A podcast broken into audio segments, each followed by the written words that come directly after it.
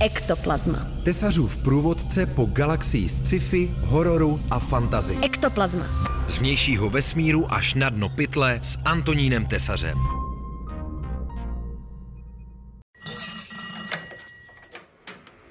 Number, please.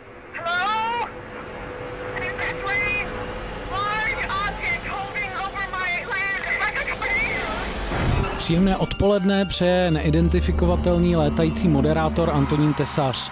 Vítám vás u ufologického dílu pořadu Ektoplazma, kde se mentálně přeneseme do 50. let, tedy zlatého věku báječných mimozemšťanů na létajících strojích. Tématem tohoto dílu bude eh, nízkorozpočtový, ale velmi, velmi povedený eh, snímek, eh, který se jmenuje The Vast of Night a který můžete sledovat na Amazon Prime. Tenhle film má vlastně zdánlivě velmi tuctovou zápletku, vypráví o obyvatelích amerického maloměsta v 50. letech, kteří se setkávají s létajícím talířem. Poměrně schematický a jednoduchý příběh dokázal debitující režisér Andrew Patterson změnit ve svým způsobem fascinující výlet právě do 50. let jako doby ovlivněné určitými technologiemi, ale také určitými myšlenkovými schématy a eh, hlavně doby, kdy eh, mimozemšťané a létající talíře byly i v médiích něco hodně nového a neokoukaného. Na jednu stranu je sice pravda, že v 50. letech už byla ufologická horečka v plném proudu a na tohle téma vznikaly desítky Bčkových sci-fi filmů, ten film se ale snaží eh, nás vrátit do doby, kdy se všemožné mýty o neidentifikovatelných létajících objektech a jejich spolupráci s americkou vládou teprve rodily.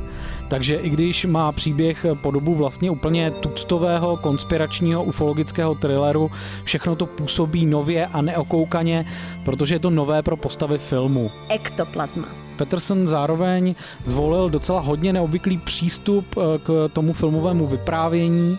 Ne náhodou hlavními hrdiny jsou telefonní operátorka a rádiový disc jockey, protože uh, právě dobové technologie a zejména ty, které zaznamenávají zvuk, uh, jsou pro ten film úplně klíčové. Celý film je sice zarámovaný jako epizoda fiktivní televizní série Paradox Theater, což je zjevná narážka na seriály jako Zóna soumraku nebo Krajní meze, ale spíše než o televizi, tak v něm jde opravdu o uh, rádio, telefon a další zvuková média.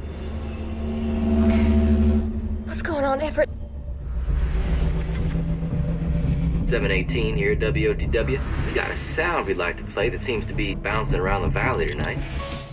Tvůrci se nebojí vkládat mnoho informací do dlouhých monologů, které často působí dramaticky nejen tím, co se říká, ale i tónem a plynutím lidského hlasu, případně právě různými deformacemi způsobenými eh, šumem těch technologií nebo vypadávajícím spojením a tak dále.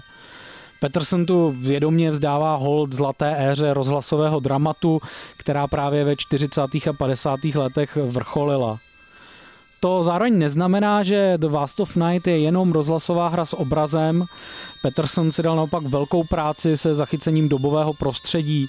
Prostory jako vysílací studio rozhlasu nebo telefonní ústředna tu mají silnou retro atmosféru tempo celého filmu je zase skvěle diktované tím, že mezi pasáže, kde se hodně mluví, je třeba vložená dlouhá němá kamerová jízda skrz celé městečko, eh, nebo eh, ta kamera pluje kolem postav eh, ve dlouhých, vynalézavě aranžovaných záběrech. Ektoplazma. Ten film má relativně pomalé tempo, ale v tomto případě to dává docela dobrý smysl, protože nás právě nechává pomalu vplouvat do mysteriózní nadreálné atmosféry eh, setkání s eh, cizími civilizacemi. Ten film zároveň není tak zaumný jako některé nové artové horory, Naopak, kdyby byl vyprávěný klasickým způsobem, tak by byl trochu tuctový a snadno prohlédnutelný u The Vast of Night, ale nejde ani tak o to, co se děje, ale spíš o to, jak se to děje. Obzvlášť v záplavě současných osmdesátkových retro hororů je tenhle ten výlet do padesátkové éry o to originálnější a vlastně stejně podnětný a zajímavý. Naslyšenou příští týden se těší a na svou mateřskou loď se vrací Antonín Tesař.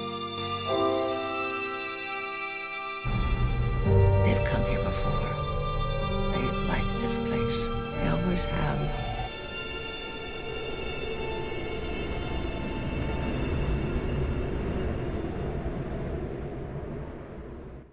Ektoplazma. Tesařův průvodce po galaxii sci-fi, hororu a fantazy. Ektoplazma. Ektoplazma na rádiu Wave.